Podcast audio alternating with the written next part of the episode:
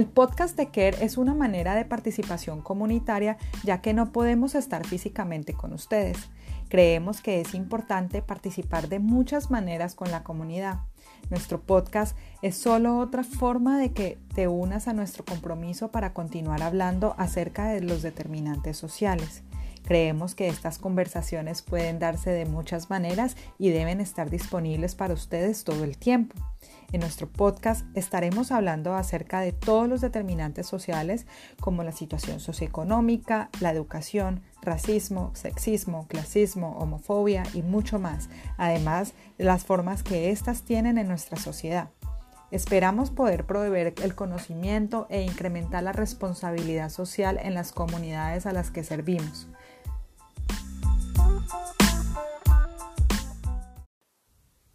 Hola, bienvenidos a un nuevo episodio del podcast de Care. Yo soy Angie Sánchez y hoy les he traído dos invitados para hablar de unos temas muy importantes y que están totalmente conectados entre sí. Hoy hablaremos con Luis Fernández Castro y Mónica Fernández Castro acerca de la salud mental, su influencia en el abuso de sustancias y el bienestar de los niños en los tiempos del COVID-19 o el coronavirus como se le conoce. Para empezar, quiero agradecerle a mis dos invitados por aceptar participar en este episodio y quisiera que ellos mismos se presentaran eh, para que nos digan su experiencia eh, y, podemos, y podamos entender por qué los invité a hablar en el tema del día de hoy. Luis, ¿podrías empezar hablándonos de tu experiencia? Claro que sí, muy buenas tardes, eh, Angie. gracias por la invitación. Primero quiero decir que soy colombiano, que llevo viviendo en Estados Unidos aproximadamente 26 años y que llevo 20 años trabajando como consejero de abuso de sustancias en una población bastante necesitada, que es la población de los desamparados. Eh, allí estoy ofreciendo servicios eh, para personas que tienen eh, lo que llaman doble diagnóstico, o sea que además del problema de eh, las adicciones a los químicos también tienen bastantes problemas de salud mental. En particular trabajo con la comunidad latina, lo cual hace que sea un grupo mucho más eh, necesitado porque vamos a encontrar personas que además de los dos problemas que acabo de mencionar, tienen problemas como eh, la barrera del lenguaje, tienen problemas de documentación legal, un buen número de ellos, y eh, trabajos que no eh, cubren las necesidades básicas y que por lo tanto crea muchísimos eh, conflictos dentro del individuo. Esa experiencia pues me ha permitido conocer un poco la naturaleza de la dinámica de los, de los abusos de sustancias de los latinos específicamente en el área metropolitana de Boston. Muy importante para, para, para, para, entender hoy lo que vamos a hablar. Muchas gracias por estar aquí. Y Mónica, muchas gracias por, por, la invitación. ¿Nos puedes contar un poquito eh, de ti? Hola Angie, sí, te agradezco muchísimo. Bueno, yo también eh, soy colombiana que emigré a Estados Unidos hace ya más de 30 años. En Colombia estudié leyes y practiqué por algunos años eh, como abogada y después aquí, eh, después de llegar a Boston, eh, tomé una, saqué una maestría en trabajo social y en eso es que he practicado en diferentes áreas. He hecho trabajo clínico con diferentes poblaciones, trabajo eh, con salud mental, con pacientes de, con VIH, con poblaciones de desamparados también y ahora actualmente trabajo en la, como directora de la Agencia Protectora de Niños en Chelsea, eh, que es como me imagino que tu audiencia sabe, es un área que ha sido tremendamente afectada por el coronavirus. Allí también em, hay una alta población latina, entonces nuestra clientela, tenemos un 75% de familias latinas trabajando con nosotros. Muchas gracias, muy importante. Entonces, a todos los oyentes, eh, espero que esta introducción eh, eh, los esté haciendo caer en cuenta de lo que vamos a hablar, de que nos estaremos enfocando en la población latina que ha sido muy afectada por el coronavirus, a los que nos escucha que, que, están afuera de Massachusetts, de Estados Unidos, estamos enfocados un poquito por lo que estamos aquí situados en, en, en Boston, Massachusetts. vamos a estar hablando de una de las poblaciones más afectadas por el COVID-19 y, el, o el coronavirus. Eh, yo también me quiero eh, presentar. Como les dije, mi nombre es Angie Sánchez, soy médica general de Colombia, migré a Estados Unidos hace seis años. Eh, tengo una amplia experiencia en salud pública, salud comunitaria, principalmente me he enfocado en la atención primaria de poblaciones vulnerables. Actualmente eh, me encuentro trabajando como investigadora postdoctoral en el Centro de Investigación Community Access Recruitment and Engagement, o CARE, como le conocemos, el cual se encuentra eh, o es parte del Hospital General de Massachusetts y de la Escuela de Medicina de Harvard. Somos un pequeño grupo de investigación enfocado en la equidad de las investigaciones clínicas. Trabajamos con la comunidad para mejorar su compromiso en la participación de la investigación clínica para estar seguros de que las nuevas generaciones de medicamentos funcione para todos nosotros. Esta es una de las razones eh, por la que estamos haciendo este podcast, para poder eh, tener conectados a toda la audiencia eh, y poderlos ayudar con los temas que más nos interesan en estos momentos.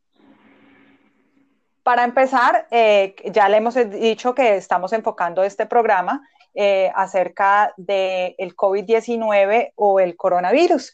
Entonces, eh, creo que es muy importante eh, recordarle a las personas o de pronto a las personas que todavía no entienden bien y le voy a pedir a Luis y a Mónica que por favor me interrumpan si, si creen que les, me hace falta describir algo, si, si, si, si me pueden complementar. Pero creo que es importante en estos momentos definir qué es el coronavirus para la gente que no lo tiene claro eh, eh, y para la gente que todavía tiene preguntas. Empecemos diciendo que el COVID-19 es, es una enfermedad causada por el coronavirus, el corona, eh, un virus que es de la familia de coronavirus. Tenemos que decir que este coronavirus hay muchos tipos, entonces el COVID-19 no solamente es coronavirus. Tenemos que decir que por allá al principio de los 2000 y, y antecitos tuvimos dos em, enfermedades también ocasionadas por tipos de esta familia de coronavirus.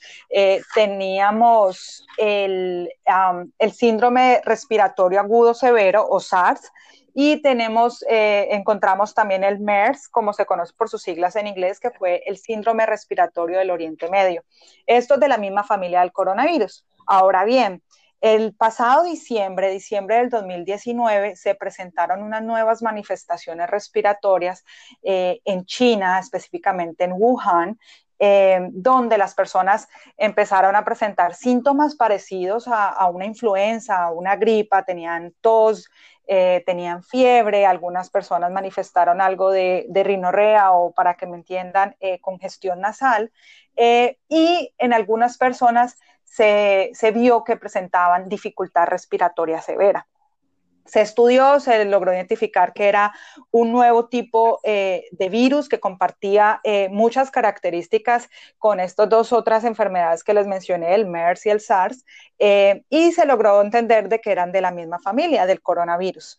Em, entonces, el COVID-19 simplemente eh, es un nombre que sale de, de, de, ser el virus del coronavirus eh, de la familia, fue identificada en el 2019, diciembre del 2019. Entonces, para recordar, síntomas que se han ido eh, experimentando, inicialmente síntomas parecidos a la gripa, tos, fiebre, em, y en algunas ocasiones dificultad respiratoria, que, puede llegar a ser eh, eh, una dificultad respiratoria severa y en algunos pacientes eh, los, necesitan soporte respiratorio o ventilación mecánica. Es algo muy nuevo, todavía estamos aprendiendo de él y pues a través de estos cinco meses eh, que nuestros investigadores y algunos médicos llevan eh, investigando, se han dado cuenta que ya hay otros síntomas, otras manifestaciones que quizás, quizás al principio no estaban... Eh, descritas. Ya se han descrito que también hay dolores en los os, osteomusculares, también ya se han presentado manifestaciones en la piel y hay estudios donde ya también están reportando pérdida del olfato y del gusto. ¿Qué es lo importante aquí tener claro? Que tenemos una población en riesgo de em, manifestar estas, estas complicaciones respiratorias donde la gente necesita, em, eh, eh, puede llegar a necesitar ventilación mecánica y puede agravarse y en ocasiones perder la vida. Eh, ¿Cuáles son estas poblaciones en riesgo de, tener eh, estas mayores complicaciones? Nuestros adultos mayores, personas mayores de 60 años, están en mayor riesgo, dependiendo de la literatura. Algunas personas dicen 60, otras personas dicen 65 años. Yo prefiero estar a lo seguro, entonces digamos 60 años para tener una mejor cobertura. Eh, las personas que tengan alguna enfermedad cardíaca de base, eh, llámese hipertensión arterial, o las personas que sufren eh, de diabetes, eh, que es el azúcar alta. Digamos que también las personas que tengan alguna enfermedad respiratoria de base van también a tener un mayor riesgo de complicación y personas con complicaciones en sus defensas o niños menores de un año eh, están también en riesgo. Los niños han dicho que no se, eh, se manifiesta y eh, no tiene manifestaciones tan, tan severas, pero recordemos que menores de un año sí ya hay casos descritos de que es parte de nuestra población en riesgo. Em, no sé, quisiera preguntarle a mis, a mis invitados em, si han visto en sus casos cómo les eh, ha ido manifestando eh, en las familias, cómo ha ido, eh, se ha ido manifestando en, en, la población vulnerable de Boston. Hemos visto que tenemos aquí Chelsea principalmente, ha sido muy afectada. yo estaba revisando los datos hace rato y a hoy quiero decirle a mis oyentes que estamos grabando este episodio 25 de mayo, lunes, y a hoy en Chelsea tenemos 2.598 eh, personas infectadas. Este dato puede parecer poco el número comparado a otras ciudades, sin embargo, es muy importante tener en cuenta el número por 100 habitantes. Esto quiere decir cuántas personas viven juntas o, viven en una área determinada y que queremos decir que este rango es impresionante cuando lo vemos así en Chelsea, que está, eh, tiene alrededor de, eh, de 6.897 em, eh, eh, infectados por 100.000 habitantes. Eso es muchísimo comparado a otras ciudades. Entonces, Luis y Mónica, ¿cómo han visto esto? ¿Cómo han visto la población afectada, los latinos, en, en tanto en, en Boston como en Chelsea? Bueno, te, digo que mi oficina cubre Chelsea, además de otros sectores aledaños, y sí es importante resaltar lo que estabas diciendo, porque Chelsea es una ciudad que es bastante pequeña. Son básicamente cuatro millas, eh, es el área que ocupa Chelsea, y hay una población total de 35 mil habitantes. Entonces, si, si miramos el porcentaje, de 35 mil habitantes, el número de infectados que acabas de anunciar es un porcentaje altísimo comparado eh, con lo que está sucediendo en otras partes de Massachusetts y en otras partes del país. Eh, algo que quería resaltar también, que hemos notado muchísimo en las familias con las que nosotros trabajamos, es, eh, y que es un agravante del riesgo, es la la infección y contaminación por personas que no presentan ningún síntoma. Hay personas que pueden estar infectadas y no tienen absolutamente ningún síntoma, entonces nadie nota que, deben de cuidarse o que o no los consideran que están enfermos y hemos notado en nuestros números, nomás en las familias con las que trabajamos, que está sucediendo con muchísima frecuencia que cuando ya se dan cuenta, una familia completa está infectada porque no tenían síntomas. y a pesar, y hay que tener en cuenta eh, que hay muchas familias que viven en hacinamiento por su situación socioeconómica eh, y no tienen posibilidades. Encontramos familias que viven en espacios muy pequeños eh, y no tienen posibilidades de aislamiento. Como decía Mónica, tenemos alrededor de 35 mil personas viviendo en Chelsea. Quería resaltar que de esas 35 mil, alrededor del 61% de personas son latinos, son personas inmigrantes eh, y están en un estado de vulnerabilidad, sea porque no tienen eh, una competencia eh, lingüística o porque han perdido sus trabajos en estos momentos. y muy importante, gracias por, por, hacerme caer en cuenta de eso, los síntomas. Todos los síntomas que le mencioné hay que, hay que recargar, recalcar de que eh, las personas una vez contagiadas tienen hasta alrededor de 14 días en, tener estas manifestaciones, estos síntomas.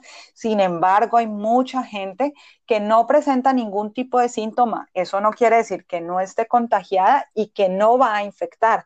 De ahí las eh, eh, todas las medidas de precaución y todo lo que hemos, está, eh, hemos estado escuchando, que ya más adelante hablaremos de eso, del aislamiento, de la cuarentena, de lavarnos las manos, de usar tapabocas, para evitar infectar a otras personas en el caso que nosotros estemos infectados y no sepamos. Correcto. Ya.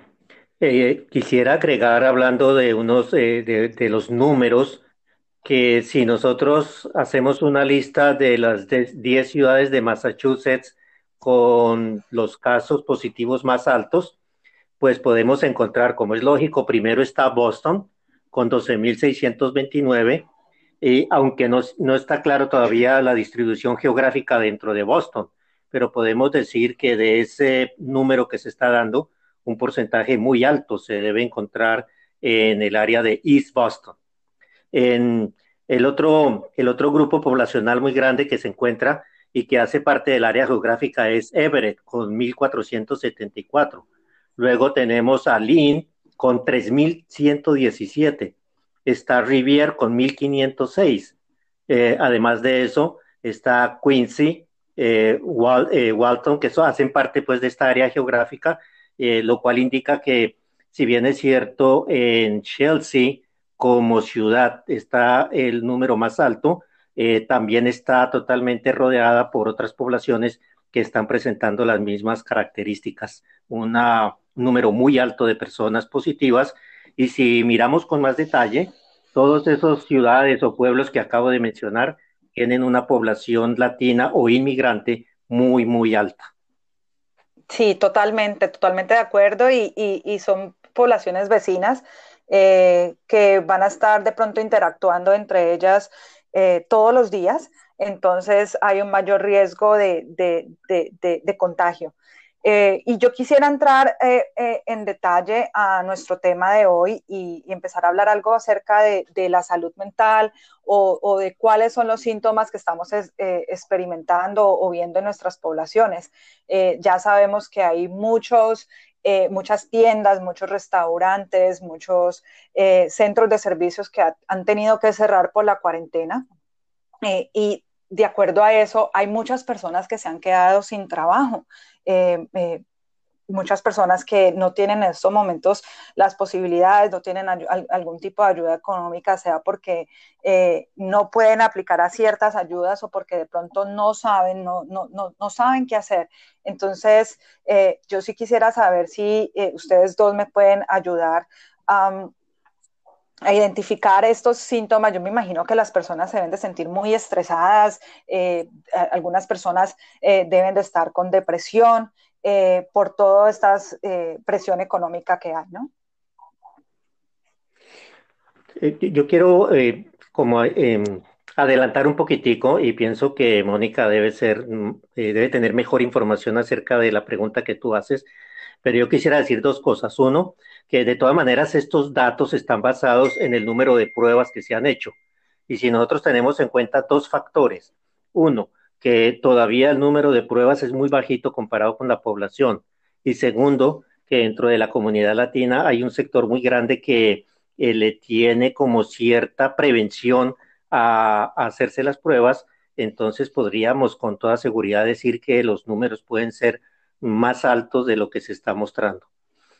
otro componente que quiero agregar es que la comunidad latina es una comunidad que nos gusta el contacto físico, nos gusta estar permanentemente en reunión nosotros nos damos las manos, nosotros nos, abrazamos, nosotros nos besamos y, siempre queremos estar en el grupo familiar que, son muy grandes.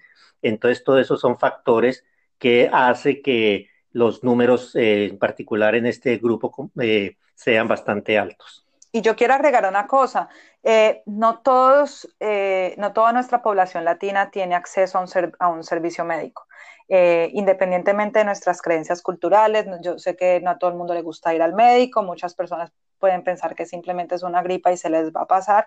Eh, hay otras personas que simplemente no tienen un seguro médico eh, o si lo tienen no saben ni cómo usarlo.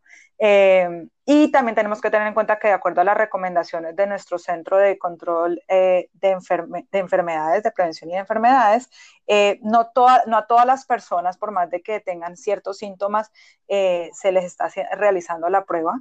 Eh, a no ser que tengan ciertas características. Entonces, aquí la recomendación es si usted tiene síntomas gripal parecidos a la gripa, por favor quédese en casa y, sí, muy cierto, eh, esto afecta a nuestros números y, no vamos a saber con ah, claridad el, número real. Eh, Angie, algo que yo quisiera resaltar en todo esto es que el coronavirus ha venido a destapar algo que eh, muchos sospechábamos, pero que ahora está totalmente confirmado y es las desigualdades socioeconómicas.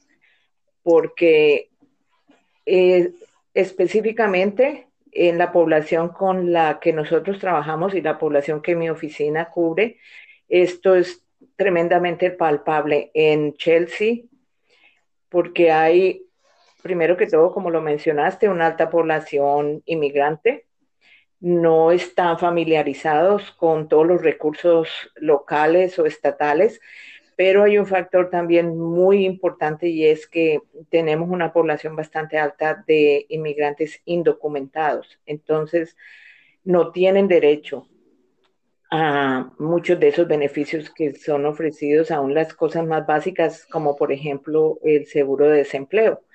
Eh, cualquier otra persona pierde su empleo y de todas maneras eso es una situación estresante, pero pueden aplicarse al desempleo, aunque se les tarde un poco en llegar, en algún momento van a tener alguna ayuda.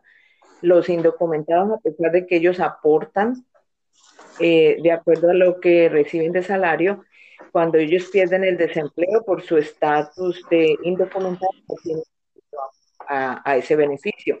Entonces, en Chelsea hemos visto una crisis tremenda alimentaria. Eh, mm, los líderes de la ciudad eh, tuvimos que todos eh, ponernos a trabajar juntos para buscar cómo poder ofrecer un alivio a todas estas familias que literalmente estaban aguantando hambre, por no tener cómo decirlo de otra manera.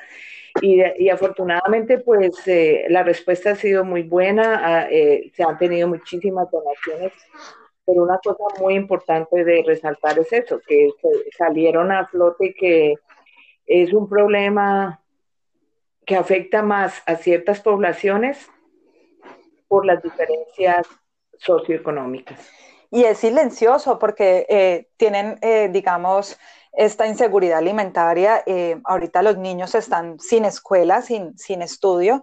Eh, sí he visto que hay planes para, de alimentación donde las escuelas eh, siguen dando eh, desayunos o almuerzos eh, o alimentación, digamos, eh, pero creo que no es lo mismo y hay una sobrecarga de tener a los niños todo el día en la casa intentando pues alimentar, alimentar a los niños, digamos que si no estamos haciendo nada, nada en la casa, tener este factor de estrés asociado, vamos de pronto a intentar comer más y empiezan a, a tener todos estos pensamientos de qué hacer, de, estar ansiosos, de estar eh, estresados y buscando pues eh, eh, opciones y, no siempre estas opciones son saludables. Lo otro es hay muchas personas que considero eh, por eso mismo de que se han quedado sin trabajo o que están en estos momentos en una situación económica difícil eh, y no pueden aplicar a muchos beneficios es el pensar eh, en pagar su alquiler o su renta. me imagino que hay muchas personas que en estos momentos les están cobrando renta, alquiler y no saben qué hacer y, y no tienen cómo pagar. Entonces, sí, sí está aquí, estamos llamando Estamos conociendo todas las, disparidades que hay socioeconómicas en, Boston y en alrededores y quizás eh, en todo el país. Correcto. Hay otro factor que a mí me gustaría agregar y es la naturaleza del empleo de la mayoría de los, de los latinos y de los inmigrantes. Eh, eh, tenemos una población en donde la estabilidad laboral no es eh, lo dominante. Son personas que normalmente trabajan a destajo o trabajan por periodos de tiempo relativamente cortos. Son personas que trabajan a través de las agencias de empleo.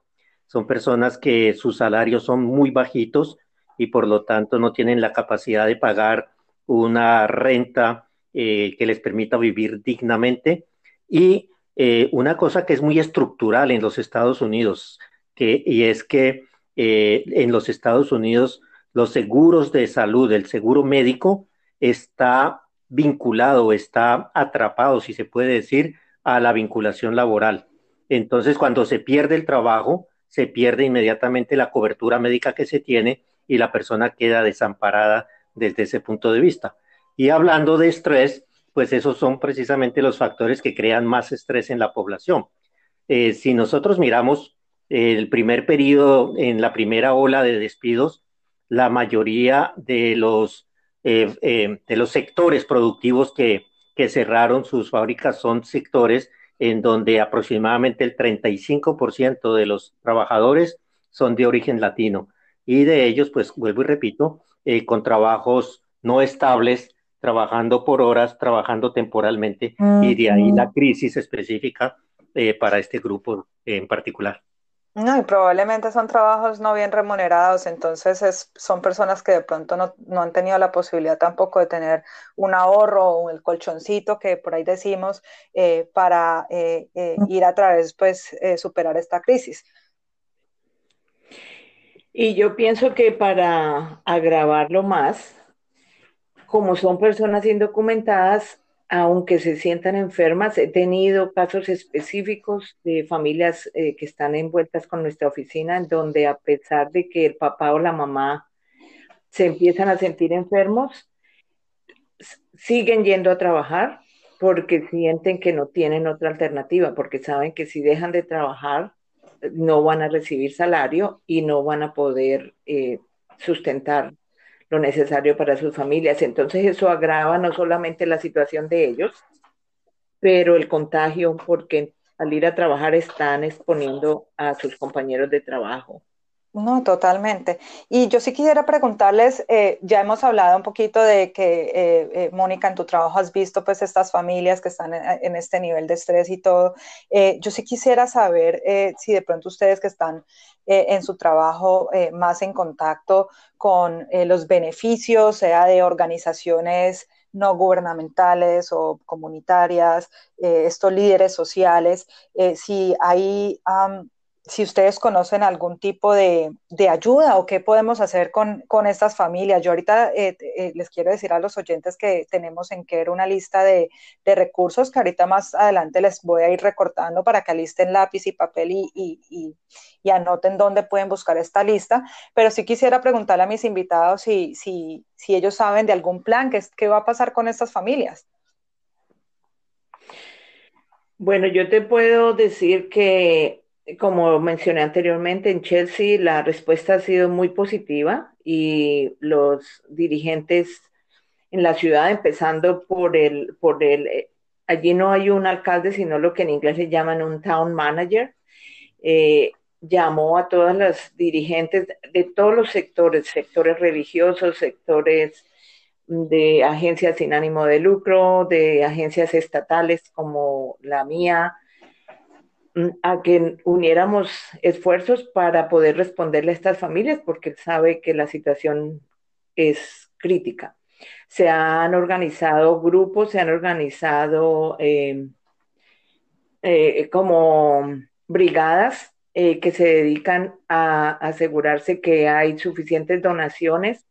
Inclusive se han establecido lo que en inglés también se llaman food pantries o despensas alimenticias y se establecen horarios. Eh, tenemos cosas hasta tan básicas como, por ejemplo, se reparte pañales, fórmula para los bebés a unas horas específicas en diferentes localidades en la ciudad. Y esto está sucediendo no solamente en Chelsea, sino que nosotros cubrimos Rivier, East Boston, Winthrop, Charlestown, en todas estas ciudades hay este tipo de apoyo. Se han recibido donaciones muy grandes. Eh, las organizaciones de fe, las iglesias de diferentes denominaciones han respondido también eh, ofreciendo donaciones bastante grandes y hay agencias sin ánimo de lucro, como por ejemplo una que ha tomado muchísimo liderazgo en Chelsea es mm, la que se llama Chelsea Colaborativa, que, em, o, la colaborativa de Chelsea en español, bien dicho, eh, que, la, que la directora es Gladys Vega y ella ha estado todos los días ahí al frente repartiendo donaciones. Eh, o sea que esa es como que una primera iniciativa. En mi oficina particularmente nos llegan todos los días peticiones de familias que están necesitando cosas básicas y les tenemos que dar Em, gift cards o tarjetas de, regalo para poder eh, comprar cosas básicas como el mercado para poder almorzar al día siguiente. Yo quiero, yo quiero reforzar dos cosas que son, eh, vale la pena destacar eh, iniciativas gubernamentales. una de ellas es la de que si usted se quedó sin trabajo y no puede pagar la renta, el, propietario o la persona que le renta, el administrador de la casa donde vive, no le puede desalojar, no puede pedirle que desaloje el, apartamento o la pieza en donde se habita, eh, por lo menos mientras dura eh, la emergencia. Y la segunda cosa que quiero eh, resaltar es que cualquier síntoma de tipo clínico o médico relacionado con el coronavirus las personas pueden acudir a cualquier centro de salud y eso no se tendrá en cuenta como parte de la cobertura médica, sino como parte de la cobertura de la emergencia. O sea que si una persona va a hacerse la prueba, que si una persona tiene los síntomas y necesita ir al médico eh, y cualquier eh, medicinas o tratamiento relacionado con eso, incluyendo las cuarentenas, eh, eso está siendo cubierto por un fondo especial que se creó específicamente con ese propósito. Entonces, no sentir temor de que si tengo síntomas o tengo temor de que estoy infectado, no voy al médico porque no tengo con qué pagar o porque me va a llegar un recibo muy alto, esa no debe ser la preocupación de ahora. Lo más importante es ir y, eh, recibir la atención médica eh, adecuada en estos momentos. Y yo quiero agregar una cosa más. Eh, eh, no importa el estado migratorio para ah, recibir atención médica, por favor. Eh, eh, en estos momentos todos nos estamos ayudando en, estas, en, este, en esta crisis.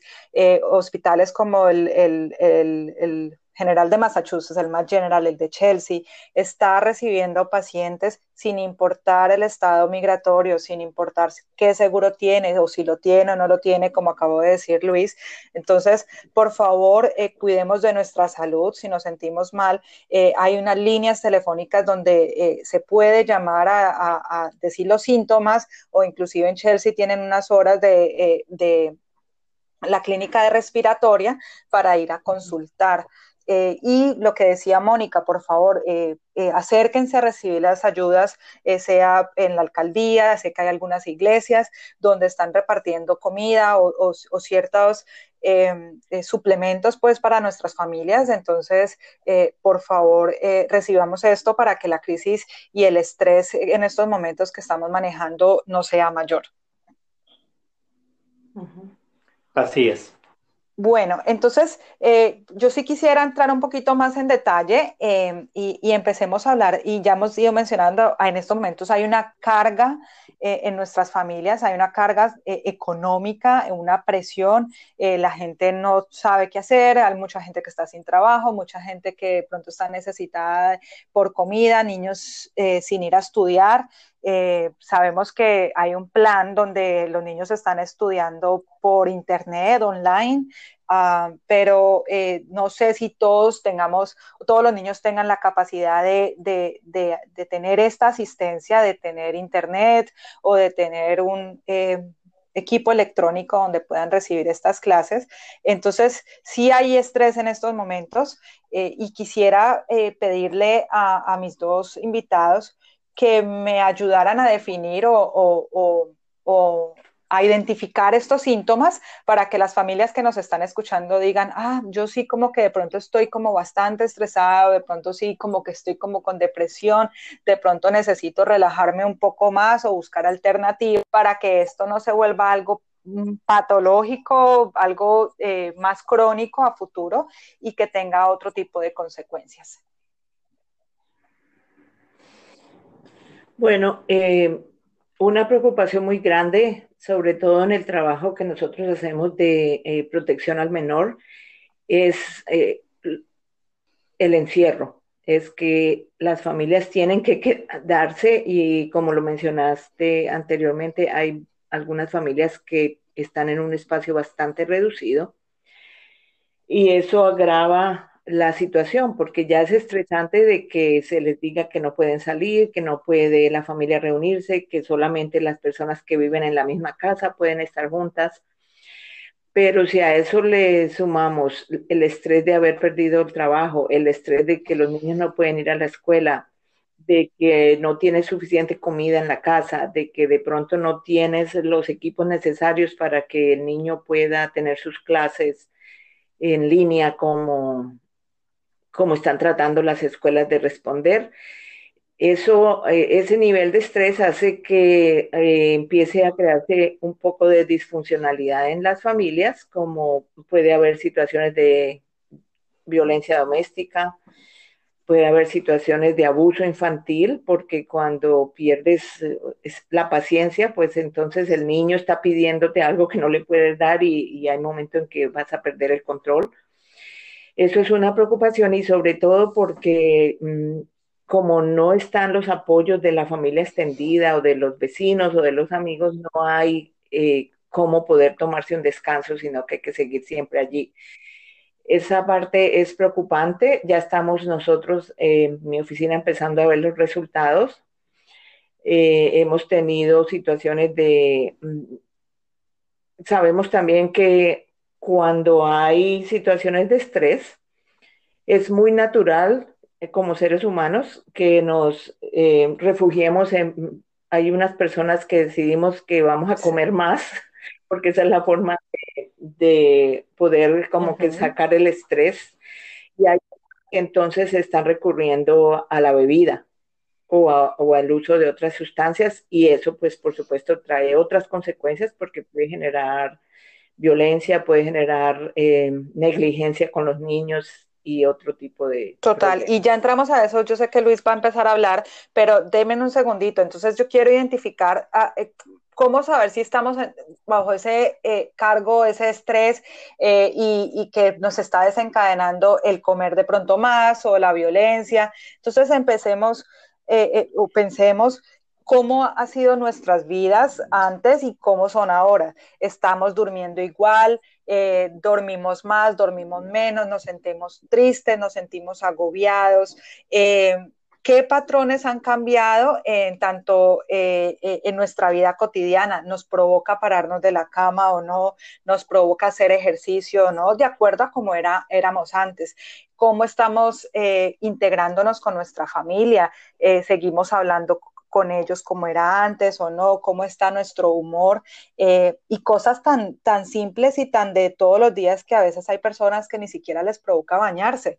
Entonces, eh, empecemos a hacer un ejercicio de, pensar. Yo sé que en estos momentos todos estamos eh, eh, en una situación de estrés, y, de estrés y probablemente nuestro humor, nuestro ánimo no va a ser igual todos los días, pero ya cuando estas situaciones y este comportamiento se, convierte en algo de todos los días y que pasan tres, cuatro, cinco días, una semana, dos semanas, tres semanas, ya empezamos a a hablar de algo ya más patológico, algo que puede ocasionar otras consecuencias, como Mónica lo decía, y ya empezamos a ver violencia doméstica o de pronto abuso de sustancias.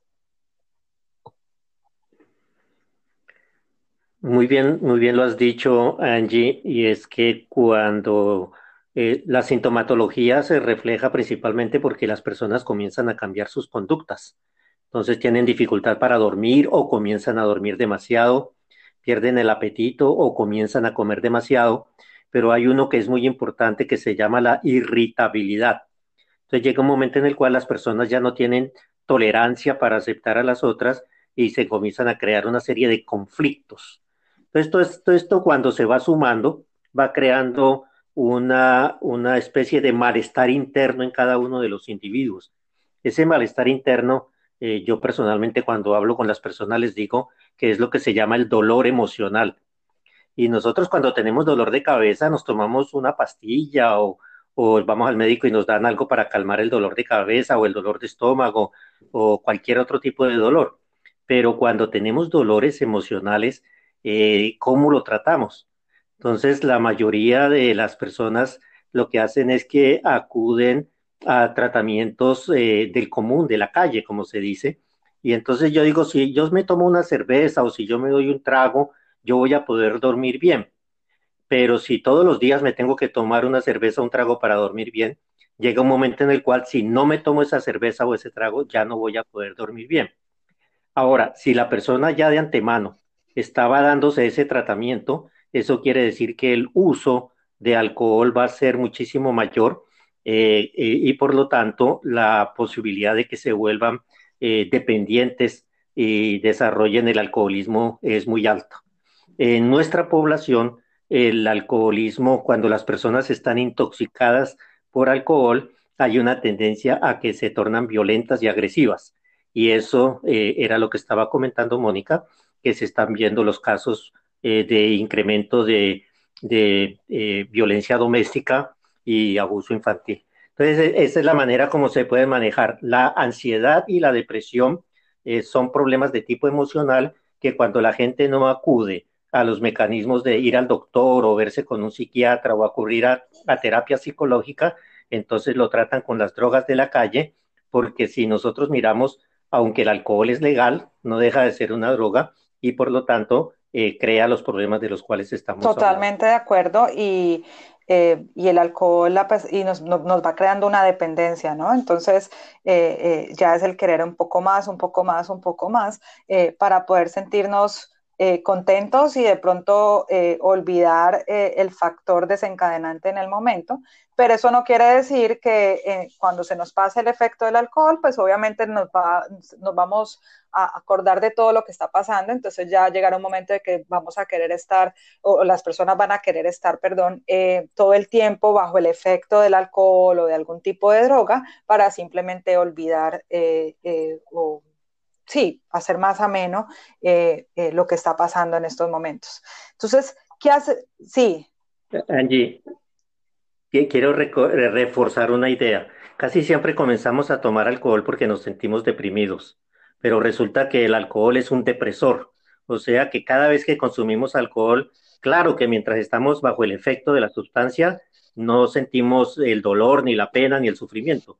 Pero tan pronto pasa el efecto de la sustancia, el problema más grave es que la depresión, en vez de disminuir, se aumenta. O sea que el consumo de alcohol incrementa eh, la depresión en las personas y por lo tanto toda la no, pues Y entonces, eh, ¿Qué hacer en estos momentos? O sea, ¿qué le podemos aconsejar a, nuestros oyentes, los que quizás han estado tomando una cervecita por acá, de pronto, eh, no sé, un aguardiente, un tequila, una copita, porque simplemente para amenizar la tarde, pero al mismo tiempo me siento como triste, entonces me tomo otra. Eh, ¿qué, qué, le podemos aconsejar? ¿Cómo evitar este, estos tipos, estos hábitos que no son saludables? Un consejo muy básico que inclusive a, los que somos afortunados y se nos permitió trabajar desde la casa y no tuvimos que perder nuestro empleo y o sea, que hasta cierto punto somos privilegiados. Eso no significa que no nos afecte toda esta crisis y el cambio de la pregunta que tú hacías antes sobre, ok, ¿cómo era nuestra vida antes y qué cosas han cambiado? Una cosa tremendamente básica que ha cambiado es la rutina que teníamos entonces, el consejo número uno que nos dan es que tratemos de establecer una rutina. Por supuesto, no va a ser la misma que teníamos cuando nos teníamos que levantar, poner el despertador, desayunar, salir hacia el trabajo, pero hay que establecer una rutina donde haya unas horas específicas. De, de 7 a 8 se hace esto, de 8 a 9 me baño, de, ahí el desayuno, a esta hora porque la rutina ayuda a sentir que hay algún control sobre nuestra vida y, hace que, tenga, que, nos, que nos sintamos un poquito más organizados. Cuando no se establece esa rutina es cuando entonces a las 3 de la tarde se destapa la cerveza y empieza pues el desorden en, nuestra vida. Ah, y que esa rutina incluya trabajo, alimentación, recreación, ejercicio, porque cuando estamos en la casa, el otro día alguien me hacía el comentario, todos los días parecen martes, entonces no sabemos ni si es fin de semana, ni si es un día de semana y que, y que es diferente. Y con todas las limitaciones que tenemos, de que no se puede salir, de que aunque el clima está bueno, no podemos ir a la playa, no podemos ir a un parque, bueno, eh, tantas limitaciones. Entonces, lo básico, un consejo básico que yo le doy a las familias es traten de establecer una rutina que puedan como familia mantener. Y yo quiero reforzar algo, y es que aunque el gobierno dejó abiertas las ventas de licores y los consideró esencial, yo quiero mandarle el mensaje a nuestra comunidad que el consumo de licor no es esencial. No necesitamos consumir licor para enfrentar eh, la depresión y la ansiedad, para enfrentar la angustia que nos está dando el momento. Es mejor eh, hacer los, eh, los cambios de conducta de los cuales estaba hablando Mónica, que aunque suena fácil, pues requiere de un trabajo, requiere de una disciplina, de cierta planificación, pero sobre todo de, de alguien en la casa que lleve liderazgo y que jalone al resto del grupo organizando ese horario y garantizando que ese horario. Y es difícil, o sea, como lo decía Mónica, eh, algunos tuvimos el privilegio de trabajar desde la casa y, y, hay que aceptarlo. Es difícil levantarse todos los días, es difícil sentarse frente al computador y empezar a trabajar porque pues uno tiene tantos factores que lo distraen, está uno con la familia, de pronto la familia, algunos no están haciendo nada o, están eh, descansando o viendo televisión o simplemente queremos seguir durmiendo, entonces es difícil, pero yo sí llamo a todos a, intentar después crear la rutina como Mónica y Luis le estaban diciendo. Eh, eh, en estos momentos yo creo que excusas de, por ejemplo, de, no hacer ejercicio, yo diría, yo los invito a todos, idealmente yo le aconsejo a, los pacientes y, a, la comunidad en general, 30 minutos diarios de ejercicio es increíble, eh, no solamente para liberar el estrés, sino eh, para manejar peso, para manejar todo lo que es eh, eh, es un componente, un, grupo, entonces también nos ayuda a empezarnos a cuidar de la alimentación y a estar pues eh, con todo esto de nuestro ánimo mucho mejor que no tengo máquinas para hacer ejercicio en mi casa, que el gimnasio está cerrado, eso todos lo sabemos, pero hay muchos, eh, los que tienen, tengan acceso pues a, internet, por ejemplo en, YouTube están saliendo cantidad de, de, videos para hacer ejercicio y en el caso que tampoco tengamos acceso a eso, yo siempre he invitado a bailar.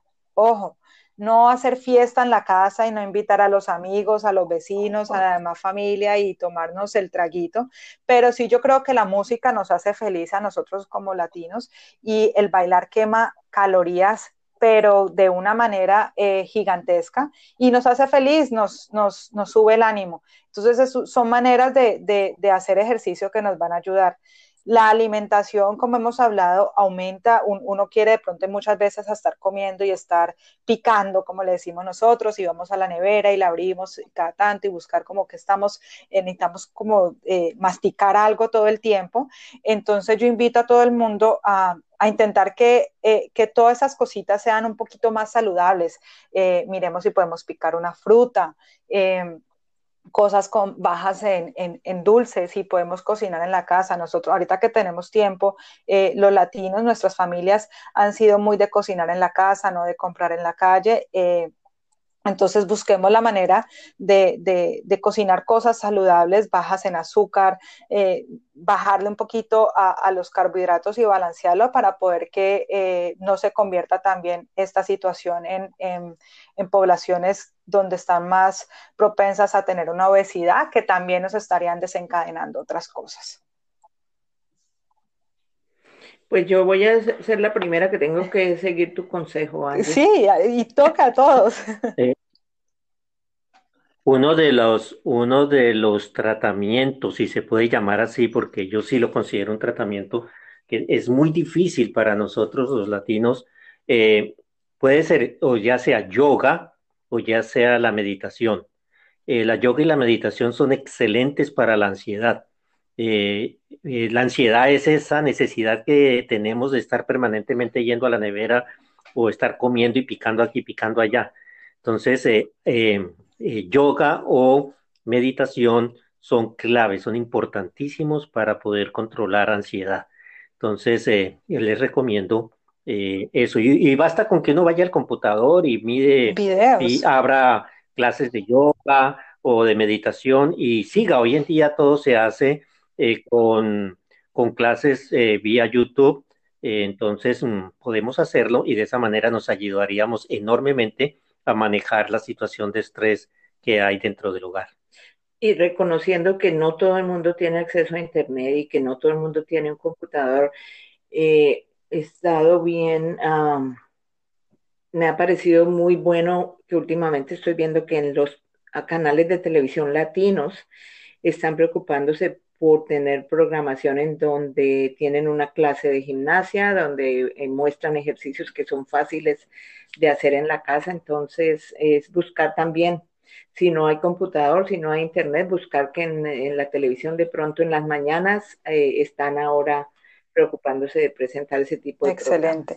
Y yo quiero, sí, de pronto para el último bloque de nuestro programa, eh, enfocarnos de pronto o hablar un poquito de nuestros niños, a ver qué está pasando. Eh, los niños se pueden estresar, los niños se pueden deprimir. Eh, no sé si Mónica nos puede ayudar a, eh, darnos a las características de cómo identificar cuando el niño está sufriendo, cuando el niño está estresado, cómo, podemos prevenir o, simplemente me imagino que hay familias que, no saben ni siquiera cómo hablarle al niño de qué es el coronavirus y esto genera un estrés porque el niño va a estar pensando o, qué está pasando. No voy al colegio, mis papás están en la casa y de pronto no, no sabemos bien cómo, cómo explicarle y cómo abordar este tema con los niños. Sí, eso eh, lo hemos visto también con las familias con las que trabajamos. Eh, el consejo número uno que le damos a la familia es a, a, los niños hay que hablarles con la verdad, hay que explicarles las cosas por supuesto, en un lenguaje que ellos puedan entender a, su nivel. Si estás hablando con un niño de 5 años, no es la misma conversación que si tu hijo tiene 16 años, pero tratar de a su nivel explicarle la situación, explicarle la razón por la que estás en la casa, por la que no pudiste ir a trabajar, la razón por la que no está pudiendo ver a sus amiguitos de la escuela y en, términos sencillos, entendibles y dejar que ellos hagan todas las preguntas que tengan. Eh, hemos tenido familias, por ejemplo, que el abuelito se enferma y lo tienen que hospitalizar, entonces la mamá nos dice, pero, ay, yo no le quiero decir porque eso lo va a estresar. Y les decimos, no, el niño está notando la ausencia del abuelito, entonces eh, no le puede, no puedes pretender que, que no ha pasado nada, hay que decirle que el abuelito se enfermó y que está en el hospital tratando de ponerse mejor y los médicos lo están atendiendo, pero de acuerdo a su edad, eh, escoger cómo se tiene la conversación con ellos. Y eso pues es muy fácil decirlo, pero eh, muchas veces necesitamos ayuda. Entonces también hay terapistas en estos momentos que se están poniendo a la orden para ayudar con esas conversaciones. Hay grupos de apoyo, hay eh, muchas personas que ayudan con este tipo de situaciones, proveedores que eh, simplemente en una llamada telefónica te pueden dar un consejo de cómo manejar la situación. Sí, excelente. Entonces, y aquí les quiero recordar, hace rato les dije, eh, nosotros en, en CARE, en nuestra página de Facebook, que es arroba mghcare o mghcare, eh, ahí van a encontrar una lista de recursos, es eh, un documento de Excel, van a encontrar una carpeta en inglés y una carpeta en español e inclusive eh, tenemos ya una, una, carpeta que está en caracteres chinos, caracteres chinos, em, donde tenemos una lista de recursos por ciudad, eh, por ciudad de Massachusetts, eh, por eh, tipo de habitantes, si es, si es para estudiantes, para personas mayores, si es ayudas a nivel de salud mental y si es para niños, para familias en general, para adultos mayores. Entonces yo los invito a aquellas personas que de pronto todavía no tienen muy claro dónde buscar ayuda eh, de acuerdo a su comunidad, se metan ahí a nuestra página de Facebook, arroba mghcare o arroba mghcare. Ahí van a encontrar esa lista y, nos van a, y se van a ayudar. También se pueden contactar con nosotros y nos pueden mandar un mensaje eh, vía Facebook que ahí eh, les estaremos respondiendo. Bueno, ¿Algo más que nos quieran compartir? ¿Algo para finalizar? Eh, ¿Consejos? Eh, eh, ya hemos hablado de todo un poquito y quisiera pues hacer el cierre para, para que las familias digan, este programa, de este programa me llevo esta información. Una cosa importante de resaltar y que pues por, por, donde está ubicada mi oficina, nosotros estamos allí a media cuadra del Hospital General de Massachusetts de Chelsea, es la cantidad de proveedores bilingües que hay, no solo en español, sino en otros idiomas, y, y eso es un recurso inmenso porque pues las familias se pueden comunicar en su propio idioma. Y eso mismo hay en otras ciudades mm, que mi oficina cubre, como en Riviera y otros hospitales, en East Boston, centros médicos que eh, se han preocupado bastante por conseguir personal que hable otros idiomas para poderse comunicar con las familias eh, que habitan esas ciudades. Y de eso lo tengo, en eh, sí se, acuérdese que aquí CARE está localizado dentro del Hospital General de Massachusetts y les puedo decir que el, el despliegue de profesionales que hablan español y bueno, y otros idiomas, pero pues en este caso para nosotros los latinos que hablan español ha sido enorme. Se han eh, buscado profesionales en todas las áreas para que ayuden a los médicos o inclusive a los médicos que son bilingües en español, los han mandado a Chelsea a ayudar o a hacer esta telemedicina de llamadas teléfono eh, para, para, para ayudarle a las familias en su primer idioma, que sea más fácil de entender toda esta información. Como, como un cierre, yo quiero hablar un poquitico sobre la incertidumbre. Eh, se conoce, si bien es cierto, ya se ha investigado bastante sobre el virus y cómo actúa en el cuerpo humano, la verdad es que todavía no hay un tratamiento efectivo para las personas que se enferman después de que se infectan del virus, como tampoco hay una vacuna. Nosotros podríamos decir que el problema se empieza a solucionar en el momento en el cual se encuentre una vacuna y la humanidad comience a vacunarse contra ese virus. Entonces, ¿qué hacer mientras tanto? Eh, la gran incertidumbre que hay es que no, no hay medicina y no sabemos cuándo va a estar la vacuna. Entonces, ¿qué hacer? Eh, lo que hay que hacer es mantener las medidas que se han mantenido hasta ahora. Eh, en primer lugar, cuando se sale a la calle, siempre hay que usar el tapabocas. El tapabocas es en estos momentos tal vez la medida más efectiva de protección. La segunda medida más efectiva de protección es mantener la distancia física entre las personas. Como ese virus se transmite con el... Con, las pequeñas goticas de saliva, que cuando uno habla y va, digamos que salpicando saliva. Exacto. Entonces, eh, eh, eh, cualquier persona que esté a menos de dos metros es fácil, si está cerca de alguien que es positivo, es muy fácil que se infecte. El tercer elemento muy efectivo que hay es el de que, aunque ya empezamos a salir, el que ya empieza a abrirse en la sociedad nuevamente, debemos de tratar de que solamente salgamos si es estrictamente necesario, pero mientras mantengamos el, eh, eh, el estar en la casa eh, el mayor tiempo posible sería una manera de, de protegerse. Y la última tal vez sería la de lavarse permanentemente las manos. Muchas personas las vemos en las calles usando guantes y está ya demostrado que el guantes no es la mejor protección. La mejor protección es lavarse las manos con muchísimo jabón durante 20 segundos para eliminar el virus de nuestras manos en ese momento. Entonces, por mucho que vayamos saliendo, eh, acuérdese, no hay tratamiento para la enfermedad, no hay vacuna para eh, evitar infectarnos, por lo tanto, todo depende de la disciplina social que nosotros tengamos y apliquemos eso de que cuidándome yo, estoy también cuidando de los demás. Yo me cuido, yo te cuido.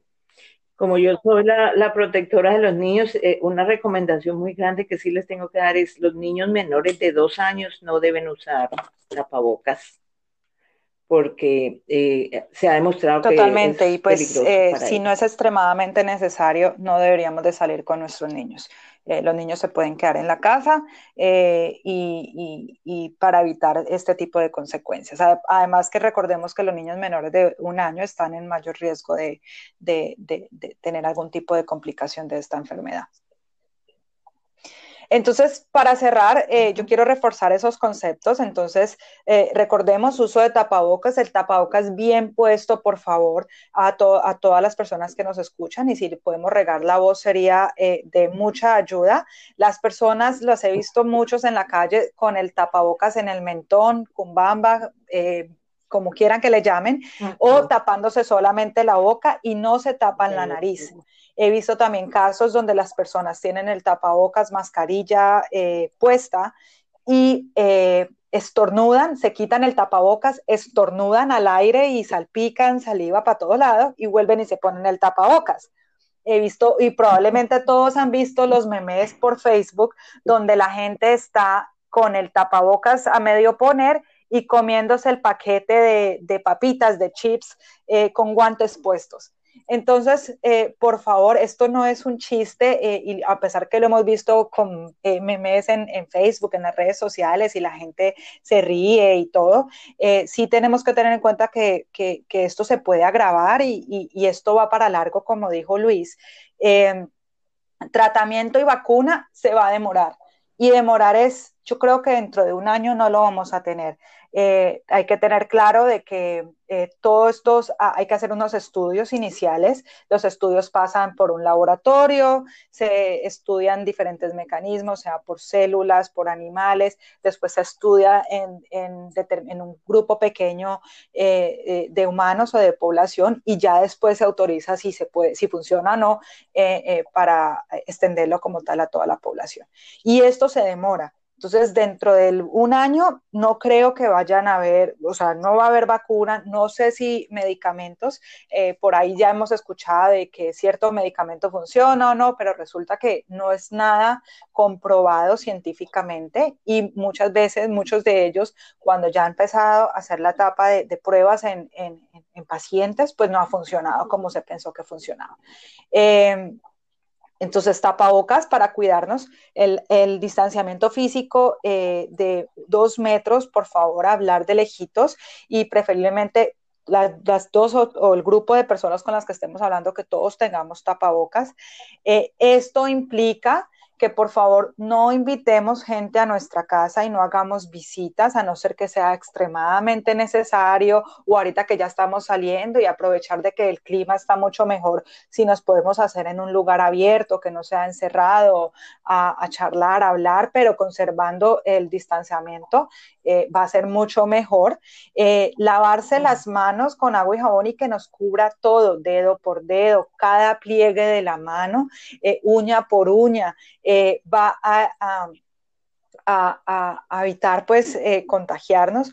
los guantes, ¿por qué no sirve? Porque resulta que cuando tenemos los guantes, uno, nos creemos inmunes a la enfermedad y empezamos a tocar todo con las, con las manos y resulta que esas manos con los guantes puestos, después nos vamos a tocar la cara. Y resulta que es que el virus no entra por la piel, el virus entra por boca, nariz y ojos. Y eh, y es por estas pequeñas goticas de saliva. Entonces entra por boca, nariz y ojos, no entra por la piel, nos olvidamos y creemos que nuestras manos están inmunes y nos empezamos a tocar la cara con ello. O con muchas veces con los guantes puestos, simplemente sacamos el celular y el celular entonces también se, se, contamina y empezamos así a tocar y a, esparcir el virus por todo lado. Eh, y es impresionante, miren, yo ya me enseñé y, y esto es una rutina que debemos de, de, de, de tomar de que cuando estamos en la calle todo está contaminado y digamos que si no es el coronavirus, son cantidad de gérmenes, de bacterias, de virus, hongos que hay en nuestro medio ambiente o simplemente eh, están sucias de, polvo. Eh, entonces yo ya uno se, concientiza de que todo está sucio y, y no se toca en ninguna parte del cuerpo, pero enfaticemos la cara hasta que no nos lavemos. Si no hay agua, agua y jabón, por favor, usar gel antibacterial, eh, que por favor tenga como mínimo el 60% de alcohol. Eh, y desinfectar las superficies. Entonces, hay mucha gente que debe estar preocupada, por lo menos las personas que viven en hacinamiento, que viven muchas personas en un mismo sitio. ¿Qué pasa si alguien se enferma, alguien tiene síntomas y me dicen que hay que aislarlo y no puedo aislarlo? Uso de tapabocas dentro de la casa va a ayudar. Y dos, estar desinfectando completamente todas las superficies porque se ha demostrado que el virus permanece hasta tres, cuatro días en la superficie de acuerdo al tipo de superficie. Entonces, si podemos desinfectar bien las superficies, tener eh, el plato, un plato y vasos eh, eh, destinados a la persona que de pronto tenga síntomas y tener el más mínimo contacto con esa persona dentro de la casa, nos va a ayudar a cuidarnos.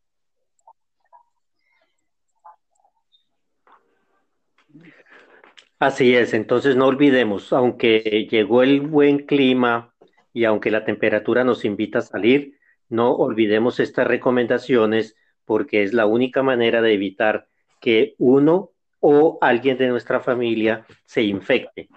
Todavía no adivinamos o no podemos decir cuál persona de las que se infecta va a desarrollar síntomas o cuáles de aquellos que desarrollan síntomas se van a poner muy enfermos hasta el punto de que tengan que ir a las unidades de cuidados intensivos.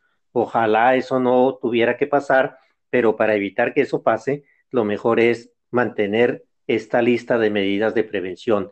Muy recomendado y en esto no debemos de pecar por exceso porque es mejor pecar por exceso que por defecto en este caso. Eh, muchas gracias a, a Luis y a Mónica por acompañarnos eh, en el día de hoy, en este nuevo episodio del podcast de Care.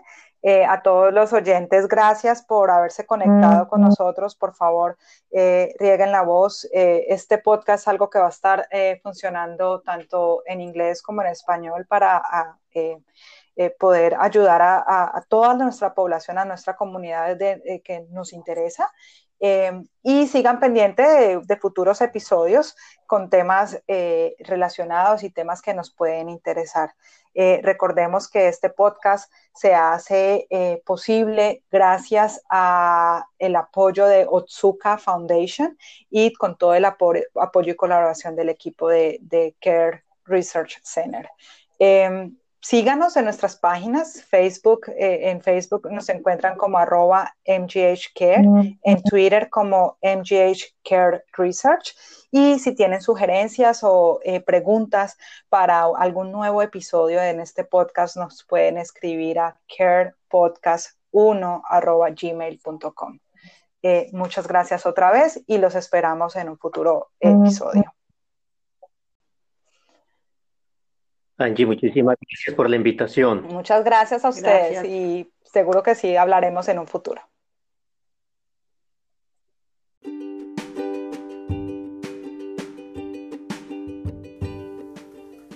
Este episodio ha sido traído a ustedes gracias a Otsuka Foundation. Adicionalmente, este podcast no hubiera sido posible sin el apoyo de todas las comunidades alrededor de CARE. Te invitamos a escuchar nuestro próximo episodio y a seguir conectado en nuestro Facebook arroba MGHCare y en nuestra cuenta de Twitter arroba MGHCare Research.